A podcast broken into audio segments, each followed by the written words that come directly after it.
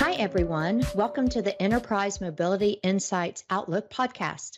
I'm Gina Daniel Lee, Vice President, Strategic Alliances and Partnerships here at Stratix. We've got another hot topic for you today. We're going to tackle some of the biggest challenges facing enterprise customers.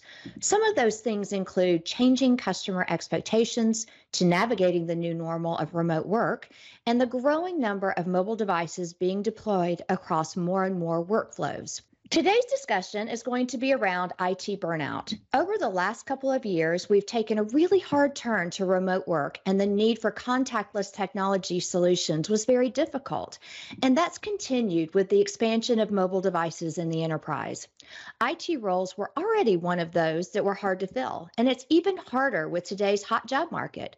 So, teams are exhausted, overworked, and quite frankly, need a break. So, what can you do about it? I know our guest today is going to have some great suggestions. My good friend Ross Homans is back on the podcast with me today. And Ross is Vice President of Operational Programs here at Stratix and one of our go to guys for thought leadership. Welcome back to the podcast, Ross. Thanks for joining me. Thanks for having me, Gina. I appreciate it. Hey, so just for a refresher for folks that may not know you, could you tell us a little bit about yourself and your role at Stratix? Sure. Um, I'm Ross Homans, Vice President of Operational Programs. Um, I've been with the company, I'm in my 26th year. Um, most of that was on the operations management side of the house. And about five years ago, um, took a role uh, working with our, our, our sales team to properly uh, solution um, opportunities for our customers to make sure we're delivering the right services at the right time, as well as making sure that what it is uh, we, we are positioning is operationally scalable for our partners um, who are who are touching the devices and taking the calls every day. I love you in that role because I think you're just the perfect fit to kind of bridge that gap between the two. Um, let's jump into some questions. So, finding good folks to fill IT positions is not a new problem, right? And, and these teams are often stretched really thin. Why is the expansion of mobile devices adding to that fatigue?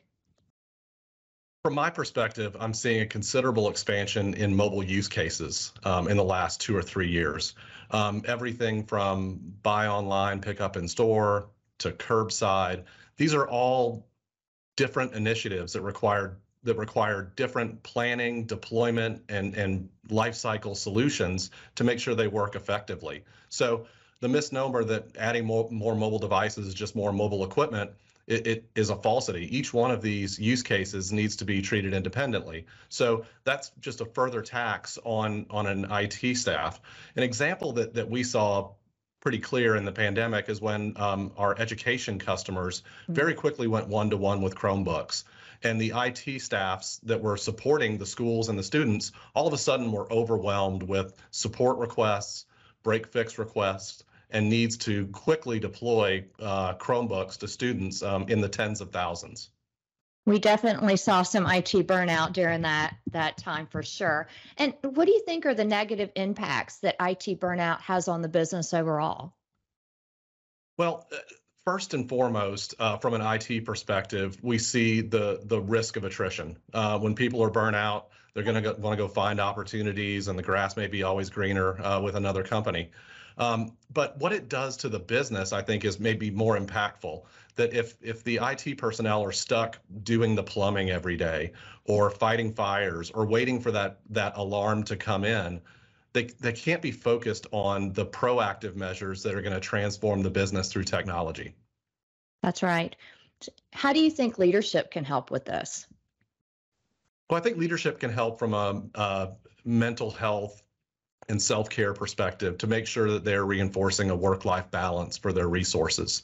Um, you know, providing career paths for your folks um, is important as well. So they've got an ability to grow within the organization. And finally, you know, uh, taking off the mundane tasks that that will allow the IT personnel to focus on proactive and and fun things uh, that are solving problems through technology and that you know those taking away those mundane tasks may involve things like automation.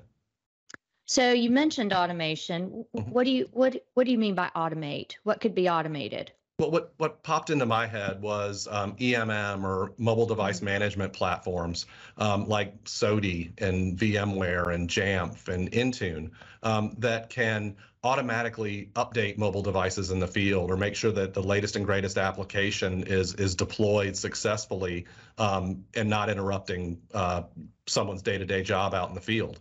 Um, and so you know, having those those tools uh, allow you to also secure the devices out in the field. Can any of those be outsourced?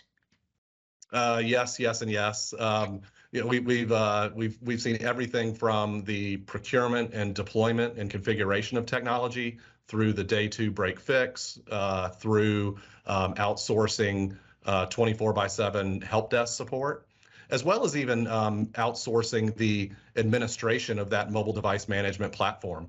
Um, uh, oftentimes, what we've seen with our customers is that the mobile device administration is a very single threaded um, operation within an organization. Um, and so there's risk there, right? That if that Mhm. if that person um, uh, leaves for another opportunity, th- the processes may not be documented. Um, and so, you know, outsourcing something as as mission critical as mobile device management administration um, is is something that we've seen uh, ha- have a lot of success. So, what are your thoughts on the when, like when you should decide to outsource?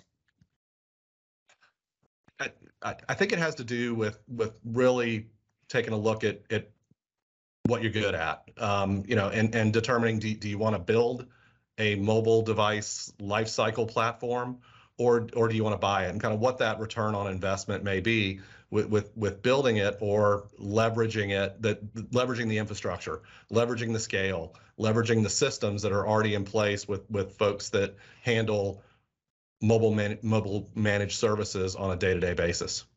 But I, IT teams are often leery of outsourcing, right? Because they believe it's going to take away their internal jobs.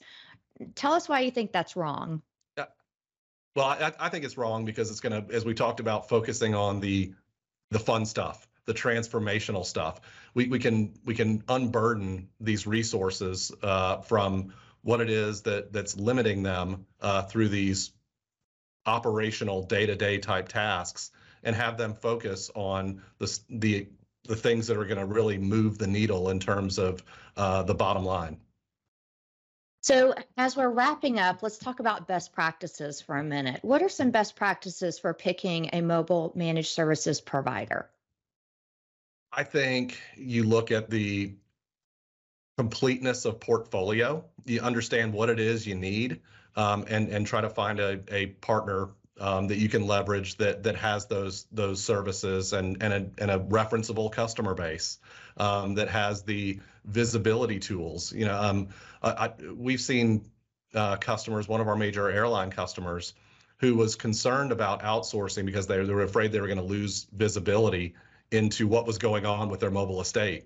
Mhm. And you know, about three months later, uh, got a call, and um, that same person said, "I never had visibility like this before, um, in terms of a, a, a visibility portal or automated reporting that's coming out." So, um, you know, looking at what's important and then making sure that you're going to um, find a partner that provides that visibility that you need. I think That's gr- culture fit culture fit's another one, Gina. Sorry Yeah. um, making sure that as you understand your end user experience, you want to find a partner that matches up very well to um, delivering that end user experience. I, completely agree with you. The culture is a is a culture fit is a huge um, plus as well, and something that should be considered.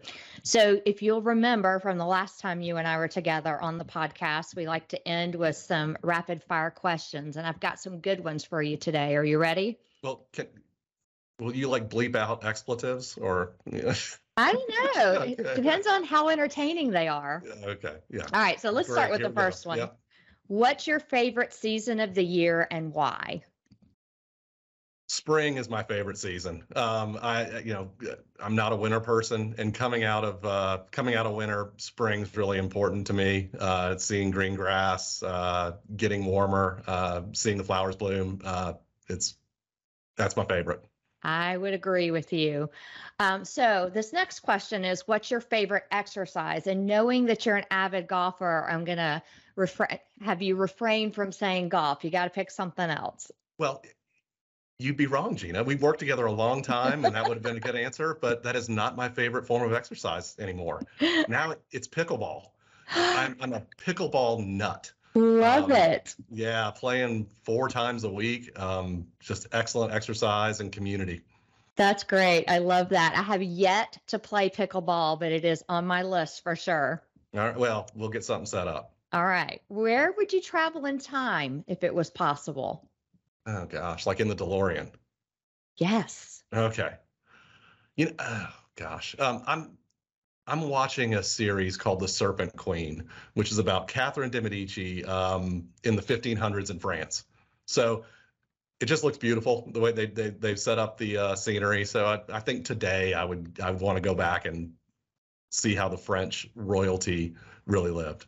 I love it. That would be fun. Let me know if you get there, okay? Mm-hmm. Yeah, if I get the DeLorean, I'll let you know. There you go. Ross, it's always great to have you. Thank you for joining me again today and sharing some of your wisdom with our listeners. Thanks for having me, Gina. Anytime.